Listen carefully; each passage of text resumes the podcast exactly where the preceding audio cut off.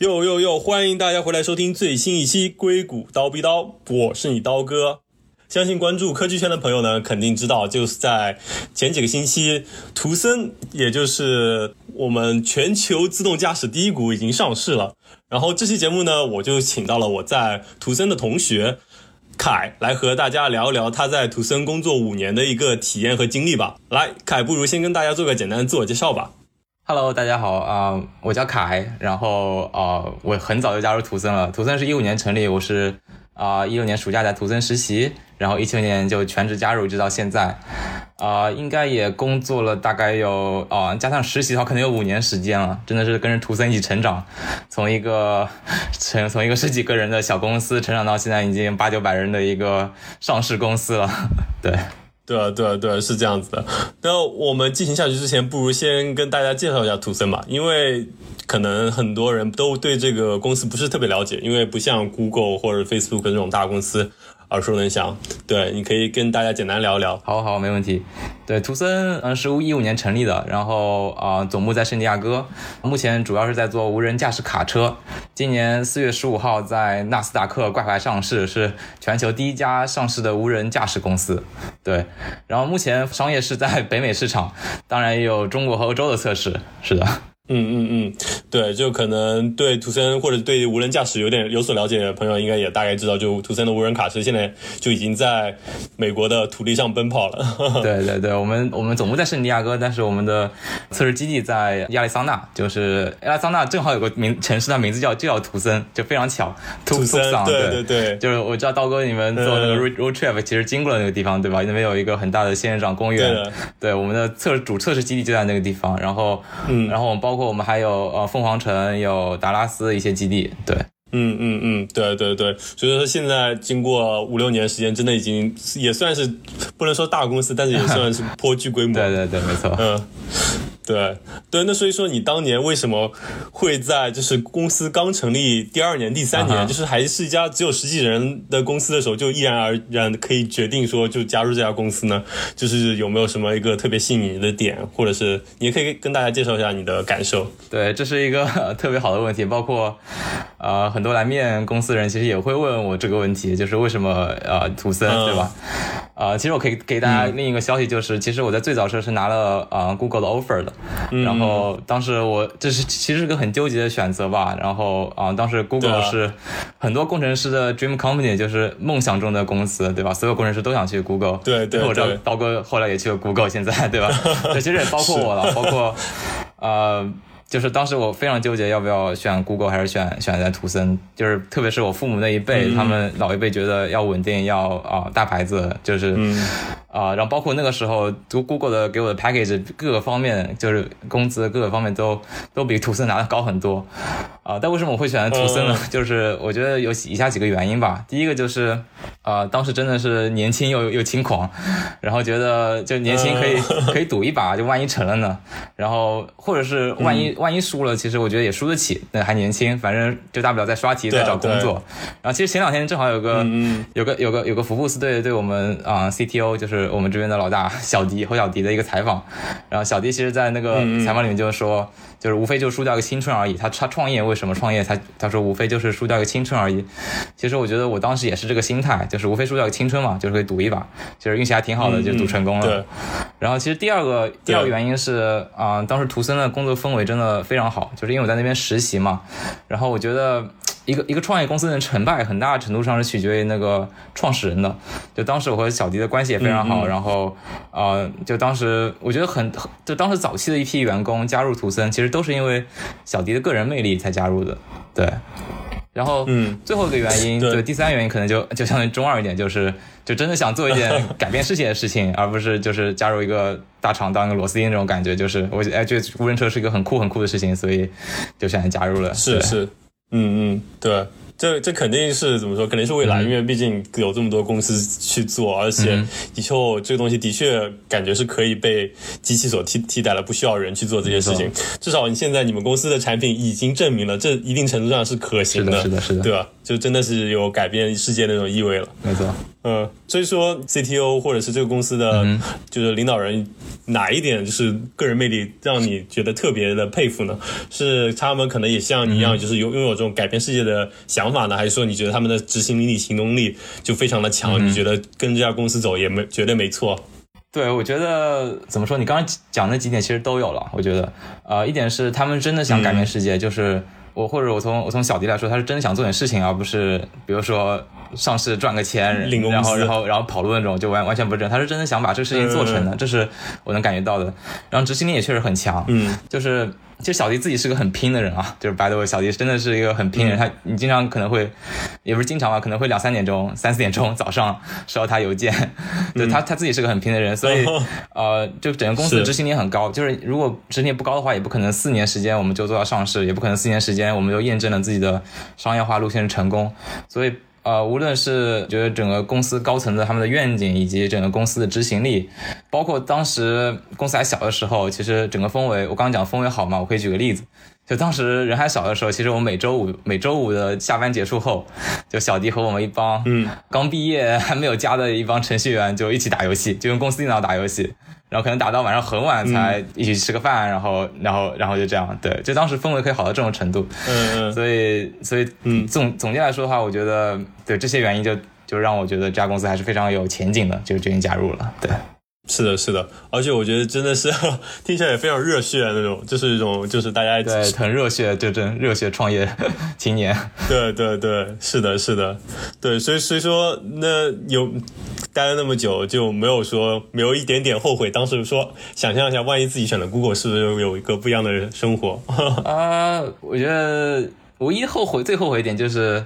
我觉得 S D 和之前，比如说和刀哥和之前研究生期间，包括本科期间一些玩的非常好同学，就今年疏远了。或者说，一个是一个是一个是地理上的啊远，一个是在图森创业公司确实很忙，就是很多时候也疏于联系。然后这这是最大后悔的地方吧。其他我觉得，我觉得我我想在图森得到的东西我都得到了，所以我觉得完全不后悔。是的。嗯嗯，对啊，那挺好。对，我就至少感觉你的理想或者说你想做的事情是真的实现了，感觉是的，是有种这种自我价值或者是个人价值实现的感觉。对，没错。对 对。那那不如就直接再说一说你在图森的这种就是工作体验吧。可以可以。就是就是的确就是做到了你想做的事情。那么就整个在公司里面的体验呢？你我我相信可能也是让你觉得还不错，所以你才会在这里待了四五年那么久的时间。对对对，我觉得就工作体验的话，我觉得可以分几个方向来聊一下吧。对我我先讲一下图森的人员构成。其实，呃，图森可能和传统互联网企业不太一样，我们做无人车，所以其实我们有很大一块的人员是做硬件的，机械机械。工程师、电子工程师，还有运营啊、司机啥的，啊，但是啊，但是当然最大部分还是软件的算法。然后在软件算法这边，其实华人比例还是相对比较高的。然后更早期其实就是华人基本上占了绝大多数，开会很多时候开会就讲中文，所以其实这一点来说还是体验非常非常棒的。不过现在公司大了，越来越 diverse 了，所以啊，比如我现在现在 report 人其实就不是华人，对，但是啊，这总总来说大的大的大的大的构成还是华人，就整个工程师这边，软件工程师这边。然后再讲讲呃环境吧，对，就是呃对，图森图森总部在圣地亚哥，对吧？大家就是我不知道大家有没有来过圣地亚哥，但是圣地亚哥是个。就是全美，我觉得应该是排上号的比最美的城市之一了，对对。然后就是就是我们公司其实离海滩也很近啊，离海边也很近，可能开车五六分钟就到海边。然后啊，我们离 UCSD 也不远。然后其实公司旁边是一个 mall 叫 UTC。然后我们公司包了那栋楼的呃，从呃四层楼，应该是第二层、第四层、第五层、第六层，要包四层楼。然后其实这栋楼也见证图森发展嘛，因为我们刚进去的时候是只包了一层楼，然后逐渐包第二层、第三层到。店第四层是的，然后呃对公司提供午餐，然后哦提供午餐和晚餐就三餐都提供了，就是早饭有一些啊面包啊一些一些牛奶之类，鸡蛋都有啊，但是午餐和晚餐是从外面订餐过来的。然后还有一个比较特别的地方是，因为图森的就华人工程师比例非常高嘛，所以其实我们有两个菜单，一个是中餐菜单，一个是其他餐的菜单，对，包括什么越南菜都都在那个菜单上，所以这是一个这是可能是图森的一个比较大的福利吧，对，就是就是就这种。中国味得到充分的满足，在这个地地地方。对，就甚至甚至很多人说 work from home 了以后开始开始开始增肥了，就是变胖了。其实我 work from home 了，开始自己准备吃的，反而反而减了很多体重，因为公司吃的真的太好了。对对，然后我可以再讲讲公司内部的，就是工作氛围啊，然后啊上下级关系。对，其实整个公司还是非常的非常的创业公司的状态，就是非常扁平，然后每个人其实都可以表达自己的想法。然后在疫情之前，其实更加随便，呃，吃个午饭或者在茶水间，比如说你遇到小迪或者遇到其他的高层，你都可以跟他们聊聊啊自己的想法，自己的呃最近做事情，其实完全没有压力。对，就是我当然 work life balance，你也讲 work life balance 肯定没法跟一些硅谷大厂比了，但是我觉得肯定比，但但在图森说实话，在图森真的比国内九九六好多了。就如果上班时间高效的话，基本上也啊也不需要加班。然后我我现在看到图森就是北京图森啊，这我不是很了解。北京图森甚至还上了，呃，就国内有一个表叫九五五，就是早上九点到晚上五点啊上五天那个表，就是它应该有个 anti anti 九九六，然后有个有个九九六的公司的公司的呃名单，还有个九五五公司的名单，然后图森在九五五的公司名单上面，所以我觉得对，不管是北美还是北京，相对国内一些呃就是九九六公司来说，应该好很多，在 work life work life balance 上面的话，对。对，那还那还挺好的，对，对，但是就是你知道，我也相信，就是整个公司就是在这种就快速扩张的过程中，就可能一开始那种非常 start up，你觉得就是每个人就是相对扁平那种感觉，可能会越来越淡薄，你会有这样的感觉吗？没错，没错，对啊？而且加上你现在，比如说你像你老板也不再是中国人了，然后不是没有那么多中国人，大家讲话也都用英文了，所以说这种改变，就是对你来说，你是怎样一种体验呢？是吧？这个这个肯定这个和之前很不一样。然后图森啊，我觉得接下来会发展更快。就过去三年四年发展的很快，从一个十几人团队扩展到八九百人。我可以想到，可能未来呃一两年之后，可能这人数又会翻几番，或者这样。我觉得这是一个公司必须经历的过程。然后作为一个个体在里面的话，呃，确实有些刚开始可能有些不适应，但是我觉得。就是这是公司发展一个正确的道路，然后以及说，其实我觉得我加入图森，加入一家创业公司，也是去为了迎接挑战的。我觉得这是对我来说是个挑战，在一个全新的环境中该怎么做。对，然后，然后，而且，其实。呃，换句话回来讲的话，可以讲图森整个战略发展的话，我觉得图森已经完成了从零到一这个就非常原始的技术验证。然后其实下面就是把商业化扩张，其实是一个一到一百的过程。其实这个这个这个是非常需要一些呃资金啊人员投入的，所以这个时候肯定是需要嗯更快速的呃或者是有更多的人进来进来帮忙一起来做这个事情。所以从公司来说，我觉得这也是一条正确的路，把整个呃公司的吸纳更多优秀的。人包括一些 senior 人进来，然后对，这是这是这是一条正确的路吧？我觉得对，嗯嗯对，就那是这样子，因为毕竟就是公司也会经历几个阶段嘛，就相当于比如说图森和谷歌两家公司，他们就处于整个就是公司生命链的不同的一个阶段。是的，没错。对对，但是你会觉得，比如说就就你现在目前的体验来说，你觉得跟这些大厂来比的话，你觉得有什么不同吗？就是从工作体验或者其他方面来讲的话。是，其实我就是在国内本科时候实习过啊，阿里巴巴，对，这是算一个非常短暂一个大厂的实习体验，对，嗯嗯，然后但是对我没我没有我没有直接在大厂工作过，我只实习过，但是我呃也有些朋友嘛，所以我觉得呃几个不一样点嘛，就是图森作为一家创业公司，就很多事情可以做，事情一定比人多。所以其实很容易产生 impact，就是只要产生 impact，其实晋升就很快。就我知道可能大厂会哦，你要找到 impact，你要找到一个呃非常能快速晋升的路，可能不是那么容易，说可能可能是要运气。但其实，在图森，你只要有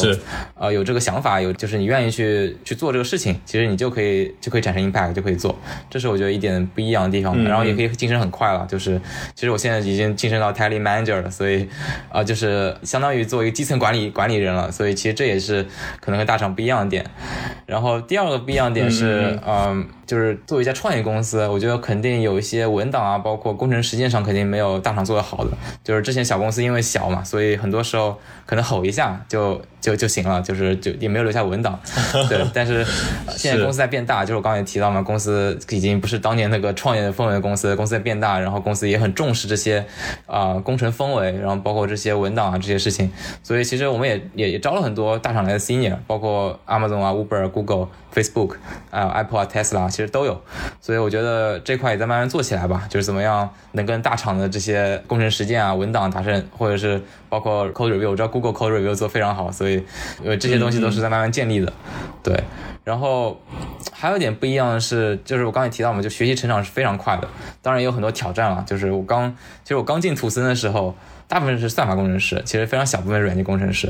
然后，其实我刚进来的时候是主要写前端。然后后来又开始写后端，然后再后来到 infra，到后面部署怎么去部署自己的自己的自己的软件，就是基本上从前端到后端到 infra 都得自己来。就我甚至做过一个周末从零到一搭起一套软件的的的程度。就我知道在大厂基本上不可能，可能可能原型验证都得要好久。对，当时在创业创业阶段真的是可以做到啊，从零到一搭起一套系统一个周末。但我到现在也现在现在也不会这样了，现在公司也变大了，其实很多是更考虑求稳求啊，就做好一些。验证考虑清楚，然后开始做。当时真的是啊，快速快速迭代，就是就是做，然后就起来。对，然后嗯嗯，对，然后刚也提到说，嗯，scope 这个事情，对，就是快速晋升这个事情。其实我我工作两三年，其实就当上了 tally manager，就是呃基层管理者这这一个 level 吧。然后 scope 越来越大，然后招人越来越多，其实很自然就当上了 tally manager。呃，但是可能跟大公司不一样的是，其实公司。没有给你一个就是就是非常成熟的一个培养，就公司没有人教你该怎么去呃非常系统教你怎么去成为一个好的 manager。然后我我我一些就是大厂的 manager，当时后来大厂 manager 的朋友就告诉我，其实大厂是有很很完善的一套怎么去培养一个人从基层的程序员做到啊 manager 这个这个这个路线的。那其实我就是靠自己去看书学。就当时小迪推荐给我了一本 High Up Management，其实这本书是我。当 manager 的一个启蒙读物吧，然后后来我也读过，嗯啊，包括 The Management Pass，就是啊呃一些一些其他的管理管理的书籍吧，所以我觉得我还在学习，然后怎么去做一个更好的更好的 manager。对，这个是我觉得一些呃小公司和大公司，图森和 Google 的利和弊吧。对，对对对，我我觉得你其实就是概括的还挺。比较完整了，就基本上简单总结来讲，就是一方面就是可能可以做，就是小公司就是有很多可以做的事情，你可能做的事情的产生的影响会比较大，然后你可能晋升的速度也会比较快，可能能更快的有带人的机会。没错没错。但另外另外一方面来讲，就可能就是文文档不是很清楚，然后比如说如何管人这方面的理论知识和。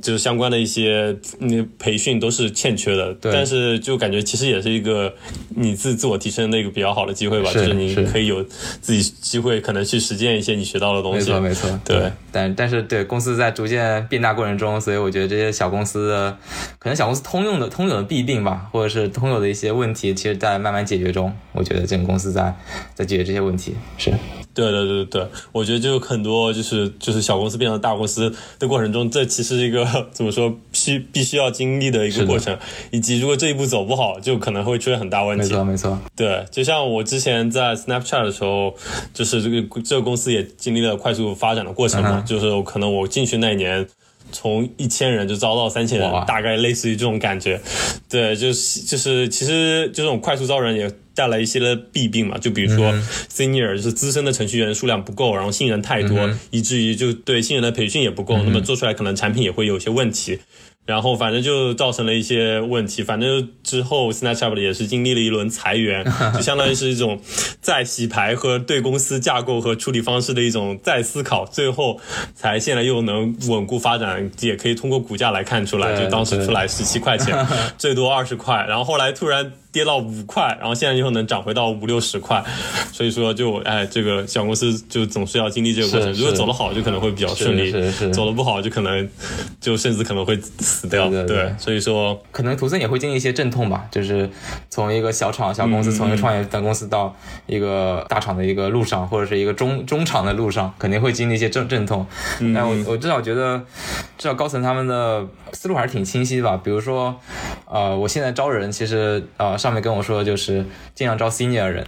然后这也是看到其实 senior 人啊能带来一些啊大厂好的东西，然后避免一些就是大量 new grad 涌入，然后造成公司内部啊管理混乱的情况。所以我觉得就是最近最近我们组来了几个 senior，我觉得就是大公司高层这个决策还是非常明智的，对，想想尽量避免这些阵痛带来的太大的负面影响吧。对，对了对，我觉得就这点就。做的很好。就相比于我刚才 Snapchat 讲的例子来说，对这个问题就能避免，就是我刚才提到的太多的信任进来，是是然后对整个公司已有体系的冲击。是是，其实小迪，我记得小迪之前有一个招聘的会上还特意说过，就是我们不能因为要招人而降低我们的 bar，降低我们的这个标准，就是我们还是、虽然我们很缺人，但是我们绝对不能降低自己的标准。对，这是一点很不一样的，就是我觉得还是把控的非常好的一点吧。对。对对对对对，挺好的，挺好的。所以说，那除了跟大公司比，你觉得你有没有想过，比如说图森跟其他公司比，有没有什么优势或者劣势？比如说美国的 Waymo、啊或者国内的 Pony 啊之类的之类的。对这个问题啊、对我我说白的 way，我我在我在开始这个 podcast 之前，上周我还特意咨询了我们的 PR 部门，我可不可以来讲？因为其实讲道理，嗯现在我们还处于呃可能是静默期，就是上市没多久，或者是马上发第一季财报了。对我还是不要评价友商了嘛，嗯对。但是就总的来说，我觉得目前整个无人驾驶还是一个，就还没有到要相互竞争去抢一个存量市场的。地步，对，所以，呃，嗯说实话，我是真心觉得大家就是希望各个厂商，不光图森，包括 Waymo，包括 Pony，大家都能做出点成绩来。其实，嗯、说到底，这个还没有人实现盈利嘛，整个无人车啊、呃市场，所以这还是一片蓝海。就是我觉得，比如说，我举个例子，Way Waymo 它，比如说它明年宣布啊、就是它的无人无人 taxi 呃 robot taxi 可以整个凤凰城都覆盖了，那我觉得这可能对图森是一个利好，而不是一个利空，你知道吗？对对，我说图森股价、对，然后还有一点是就是。呃，可以对比一下图森和其他无人车企业，就是就无人车行业其实现在是一个风口浪尖嘛，特别是在投资圈，对吧？所以不排除有一些就是 PPT 企业他们他们拿 就就其实无人车门槛不高了，就是呃我也经历过那些，就是你可以搞个林肯 MV MKZ，你可以看很多无人车做 demo 都是有林肯 MKZ，因为它已经把百分之八十事情帮你做完了，所以你只要做百分之二十事情非常简单，就可以搞个 demo，就演示一下，然后就可以融到资。但是但是我觉得图森就是我们的的整个战略，我们的高层是真的想把这个事情做出来的，而不是说我们融融融波资，然后财富自由的跑路这种这种状态。所以我觉得这是一个 不太一样的点吧。对，对对对，你你刚才其实也提到了上市，嗯而且这也是我们可能最近的一个爆点，就是那那你不如 是是是 就聊一聊你觉得就是这个上市的经历吧，就是跟着公司一起上市是怎样一种体验？对，是吧？就确实，我觉得很多人可能知道图森，还是因为图森要上市了知道图森。毕竟我们是一个 to B 的企业，我们也没什么宣传，对，不像 Pony、Waymo 他们做 Robo Taxi 可能有很多宣传。对对，其实我我我觉得还是比较平静的嘛。我们我们最早内部可能一九年就有喊说要上市了，所以其实也也有可能有一年多了。然后呃，二零年是正式应该对外宣宣布说我们可能要计划二一年上市。呃，然后比较惨的是，对啊，我也不是公司高层，也没法去纽约参加现场的敲钟，对，然后只能在家里面。然后疫情期间又只能在家里面，没法跟别人一起个开个香槟庆祝啊，对啊，这个我知道可能。上市前啊、呃 s n a p c h a t 我不知道你们当时怎么样，上市有没有什么全公司的活动？就实名，就是我知道北京北京图森因为疫情控制好嘛，整个北京图森几百号人包了一个温泉酒店，搞个庆祝，哇，真的是实名羡慕，真的是实名羡慕。对，Snapchat 怎么样呢？对我们没有很夸张，我们也就是当天，反正大家整个办公室洋溢着非常欢快的气氛，然后就是中午吃的比较好然后大家可能就是碰面了会说一些这样的话，啊然后我们也有小的 Happy Hour 组里面啊就开了一点酒喝一喝。对，其实其实我们应该我们有我们 Slack 上呃氛围非常好，就是呃公公司内部那个 可能说内部微信嘛，就是内部交流的那个软件上的氛围非常好，大家互相庆祝，可能有一个有些 channel 大家一起来呃庆祝一下，对，但是因为没想面对面嘛，所以感觉氛围就差了很多，对。嗯嗯，对，嗯其实就我可以回过来说一下，说一下就上市后一些一些事情嘛。就是上市后，小迪他们从就公司高层们从纽约回来了以后，开了一个 Hands。小迪他说他之前是跑马拉松的，然后他觉得这只是一个，他他觉得上市其实他拿马拉松做做类比啊，他上市只是一个小的 milestone，嗯，其实还有很多很多事情要走。他觉得这更上市更多是一个开始，而不是一个。而不是一个结束，就是我们还有很长路要走，所以他最后说了句 “go back to work”，就是回去工作吧，就是我没有什么，对我们还是 还是有很多很多工作要做的，大家一起努力加油。对，其实其实对我也一样了，就是嗯在工作上面，其实我之前做什么，我现在还上市完了还是在做什么，其实没有什么区别了，就是对啊对啊对啊。那么那么说说了这么多，不如我们再怎么说展望一下未来吧。好。对于未来呢，你就怎么看？比如说怎么看图森，怎么看这种自动驾驶或者是自动卡车驾驶的未来呢？就我觉得，我觉得无人车行业其实这可只代表个人观点啊，就是我觉得已经完成了基础的技术验证嘛，其实很多就各各各各个厂商的算法算法程度啊或者什么，其实已经差不多了。然后其实大家为什么还没法商业化，其实就是有一堆呃 long tail，就叫啊长尾场景，其实这并不能完全靠堆传感器、堆算法、堆数据量来解决。所以我觉得呃，其实图森是一个比较早早开始思考这些问题，然后来解决这些问题。然后怎么怎么样让我们的卡车商业化的一个呃来来落地的呃的一个公司，对，所以其实我觉得，嗯，无人车行业接下来其实是拼不同公司工程能力的时候，而不是拼公司有多少算法大牛的时候，对，就是我觉得这一点是和前几年不一样，前几年可能是公司有几个呃算法大牛，然后啊可能发几个 paper，然后做一个 demo 就可以了，现在之后可能是要更加 focus 在更加啊专注在商业化程度的时候，工程能力是更重要的，嗯，所以。我觉得往下面发展的话，其实就是我们这个领域是越来越就会越越来越需要一些经验丰富的工程师，对吧？所以我觉得，比如说听到这个节目的一些大厂的很有有经验的工程师，也我觉得其实这是一个挺好的一个时机点加入啊这个领域的吧，我觉得。对，就是相当于各个公司在拼，就是商业化如何把这个事情真正的落地，或者跟更多的客户这种大厂，就是那种车厂来接洽，或者这种有卡车运输需求的公司来接洽，就是可能纯这种算法的问题可能就没有那么多。没错，没错。那么，对，在这种转变过程中，你觉得就是对你个人影响会大吗？或者你觉得你在这个未来还会从在这家公司或者在这个领域呃持续做下去吗？我觉得，我觉得，我这中短期应该还是会吧。就是在这个领域，我觉得，啊，它其实还有很多可以成长的空间。我觉得，我还我现在做很多事情还是非常让人激动，非常 exciting。然后以及我还是能学很多东西。就可能某一天，我觉得不再不再不再让人激动，不再让人兴奋，或者是或者累的时候，可能会离开这个领域。但是我觉得，至少短期内，呃，应该还不会吧。嗯，对，嗯，对啊。呃，而且再加上你现在也算是坐上管理岗了，也有很多对你来说新的挑战。是的，就比如说如何除了自己能完成任务，还能带领着一些其他人一起来完成一个任务。没错，没错。那那对于无人卡车这个行业呢，就或者说无人车这个行业，你觉得呢？就是会是什么样的人比较适合来呢？就是可能从 general 角度来讲，也可以就谈程序员，也可以泛泛的来讲。对，我觉得普通大厂程序员，其实我还是非常需要一些呃非常有经验的的程序员的吧，或者是工程师。对，其实我觉得谁比较适合这个行业，就是敢于冒一些风险，敢于追求一些挑战，然后想要追上时代的啊这样一批人是非常适合加入这个行业的。其实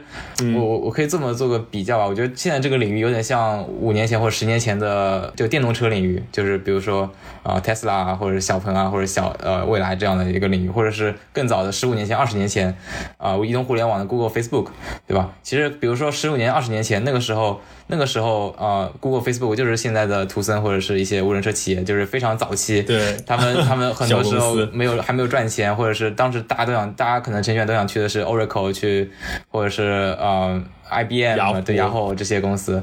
然后或者是五年前、十年前大家都想去 Google、去 Facebook，不想去啊 Tesla 或者是这样的一些公司，或者是 Snapchat、Uber 这样的公司，对吧？其实，其实其实其实其实是一样的。我觉得现在这个时间点，就我们公司其实上市的时候，特别想拿拿特斯拉来举例，因为特斯拉十年前上市的时候，他们也没有盈利，就是我们公司很多财财报现在还没有盈利嘛，所以特斯拉十年前他们只有一辆，呃，只有一只有一辆，应该是只有一个电动跑车，对，其实他们有一堆订单，就是他们上市的标准，那然后马斯克特别需要那个钱去去建厂，然后其实我们我们现在上市其实也是类似的，我们我们是亏损的没错，但是我们有一个非常清晰的商业模式了，我们有一堆订单了，然后我们现在需要这个钱去扩充我们的队伍，扩充我们的呃，无论是卡车队伍，无论是工程师队伍。所以其实是我们现在上市是为了这个目的，所以你现在来看图森有点像看十年前特斯拉，如如果你十年后来看图森，有可能啊，我希望十年后。公司能发展到像特斯拉这种规模，就或者更大的规模，对，所以，呃，我觉得如果你是一个想接受一些挑战，比如想去搏一搏，想要去，呃，在十年前加入特斯拉的，就你可以考虑下来，来来这个领域，来无人车领域，对，不一定就是我觉得图森，当然当然我是希望更多人优秀人才加入图森啊，但是我觉得，呃，general 就是广广泛来讲的话，整个无人车领域还是一定会有一两家企业做成做做大，这一定是未来，对吧？图森可能会败，但是一定会有一家企业成功，或者是一两家企业成功，对。对，嗯嗯，对我我觉得你总结的非常好了。对，是那那你觉得就是可能如果什么样人会不合适呢？如果对，我觉得这个问题可能可以和兼和和就联立上我最早聊那个，呃，为什么我当年四年前加入图森这个原因一起来讲嘛，就是其实我可以尊重每个人的选择了。当时很多人去 Google 就是为了追求一个稳定，追求一个呃可能更好的学习机会，对吧？就我会觉得，呃。就如果你追追求 work-life balance，追求一个可能，呃，可能更多业余时间可以去做一些自己想做的事情，那可能图森不是最适合的选择，啊，因为有很多，呃，我觉得，呃，那些比较大的厂你是可以兼顾到这些的，但图森可能相对来说比这些厂来说就没有那么好，这是一点我觉得可能不适合的点，对，嗯。然后，然后其实还有很多人说，哎，我们在湾区，你们在深圳个不能来。但是给大家一个好消息，就是我们有计划在疫情结束之后开湾区 office，就是开湾区办公室，所以大家呃也可以不用有这个顾虑了。对我觉得我们还是非常，就是其实我们我们在疫情期间已经招了很多湾区的人了，现在大家都 remote remote 嘛，就是远程工作。然后疫情之后肯定会呃开湾区办公室，然后大家就可以在湾区工作。对，这这的确也是怎么说，可能一个不得不做的选择。当年 Snapchat 就是老板也很不喜欢在湾区开 office，觉得那些地方就是就怎么说不喜欢湾区那种风格吧，就所以说总部也选在洛杉矶，但最后还是不得不在湾区开了 office，就是为了招贤纳士吧？对啊，对对对，我觉得我觉得我们老板可能也是类似的想法，可能也我不知道，可能也不喜欢湾区。我我其实我也不知道老板怎么想的，就但是最后迫于迫于真的需要招人，就很多人因为家庭原因不能来圣地亚哥，然后对，所以所以所以就开了湾区 office，对。对，我觉得这这应该可能也是什么，在特别在美国，你这技术公司成长的，可能不得不目前来说经历了一步吧。就是的确，大部分的科技人才还是聚集在湾区的，就为了吸引这部分人才，还是对。配套措施来 个 office 比较好。是，当然，我觉得可能未来就是这可能又是另外一个话题，就是 remote work，就是在家远程办公，可能也会慢慢流行起来。可能这样来说，也会不会成为一个太大的阻碍。其实我们也不光湾区，我们也招了西雅图啊，或者奥斯汀啊，或者是纽约的人，就是我们其实都有了。那这批人其实，即使将来我们开了 office，也也就是也不能来上班，也是 remote。就是整个公司其实是，至少至少是软件这边是完全 OK 的，就是你可以完全在家办公。完全没问题。对对对对，那但是对于想加入无人车行业的朋友们来说，你觉得图森的优势在哪里呢？就是为什么？就刚才应该讲了一点，呃，其他方面就跟其他厂对比的图森优势吧。我可以再讲讲图森内部啊，我觉得图森优势点吧。嗯，一个确实是我们是最早开始做无人卡车的，所以至少至少在这个赛道上面，我觉得还是第一梯队吧，整个图森。呃，短期内应该不会被别人超越的的第一梯队，然后这是一点，然后我们的路线其实非常清晰。其实你看，我们有信心，没有通过 spec 方式，而通过直接 IPO 方式，其实也能看到，呃，整个图森的高层是有信心，我们的商业模式是可以成型的，因为我们觉得我们这个路线是非常清晰的，我们我们有信心，所以我觉得这是一个非常好的一点吧。其实很多公司，比如说做了半天。无人小车，然后哎，就是看到这个小车落不了地，可以转转到卡车，这个就不太一样。我们从从 day one 从一开始就确定了无人卡车的路线，以及我们对未来的四到五年，我们计划二四年会量产无人卡车，所以其实有个非常明确的有个路线了在那个地方，然后也在一步一步扎实的往前走。然后这是第二点，然后第三点，我觉得。呃，应该是一两年前吧，有有一个无人无人车公司解散了，对，就是因为管理层不和，应该是在广州的一家无人车公司。然后，但是我觉得我们的我们的管理层还是非常稳定的，就包括这次上市，呃，就是小迪和陈默各持了百分之五十 B 类股票，然后牢牢掌控了公司董董事会。所以我觉得至少对至少至少这一层来看的话，其实公司管理层稳定，我觉得啊整个大方向不会变。然后所有这些点，我觉得，而且我们在一个对的赛道，对在那个无人卡车这个对的赛道，所以这些点我觉得都是。是我们图森的优势吧？对，对，我觉得很同意。其实你提到那几点，就特别是先发、路线清晰、管理层稳定这三点，其实是是公司怎么说成功的非常主要的几大因素之一吧。所以说，就是看起来，其实听起来，图森未来应该也会发展的很好。既就作为第一个上市的公司，然后又占据了各种优势，那么你不如 也可以，就是再呼吁一下未来想加入这个行业的朋友来加入你们公司。OK，那那就非常感谢刀哥，这个借刀哥这个节目宣传一下，就是啊，其实其实，在图森未来的官网上应该有我不知道有多少个，至少至少上百，可能可能有上百个职位在开放招人。就是公司上市了以后，呃，融了一波资，其实有大量的资金，然后呃，去去去招各路各路人才。所以大家有兴趣的话，可以上我们的官网去看一眼啊，我们在招什么职位，呃，欢迎欢迎各种 level 各种人去啊去看一眼。然后就我们组的话，其实我们我们是做 infrastructure 嘛，做基就是基础架构的组啊，所以有兴趣的话也可以看一眼，就是基础架构组的。职位，我们现在主要在啊招 senior 岗位的人，就是如果你有啊，就比如说你有三年经验以上经验，就欢迎直接联系我，然后我可以我可以帮忙内推，或者是我可以直接来聊一聊，看啊可以做什么。对，嗯嗯嗯，好的，挺好，也多谢凯今天的分享。我觉得我们今天也对啊。感觉也算比较，也不能说彻底吧，但也说从比较多的方面来聊了聊图森这个公司，也希望给大家多一点对这家公司的理解吧。毕竟我觉得这也是一个怎么说非常成功的，就是由华人领主导的一家公司，在美国的一个成功案例吧。所以说，我们也其实就是从中国人，就从我们自己的角度来讲，我们也希望在美国也会看到越来越多成功的，就是由华人领导的公司能崭露头角吧。是的，对，行，我觉得挺好。就这期节目就到这里吧，感谢凯的分享。那么我们一起跟大家说再见吧。好，再见，谢谢大家，拜拜，下期节目再见啦。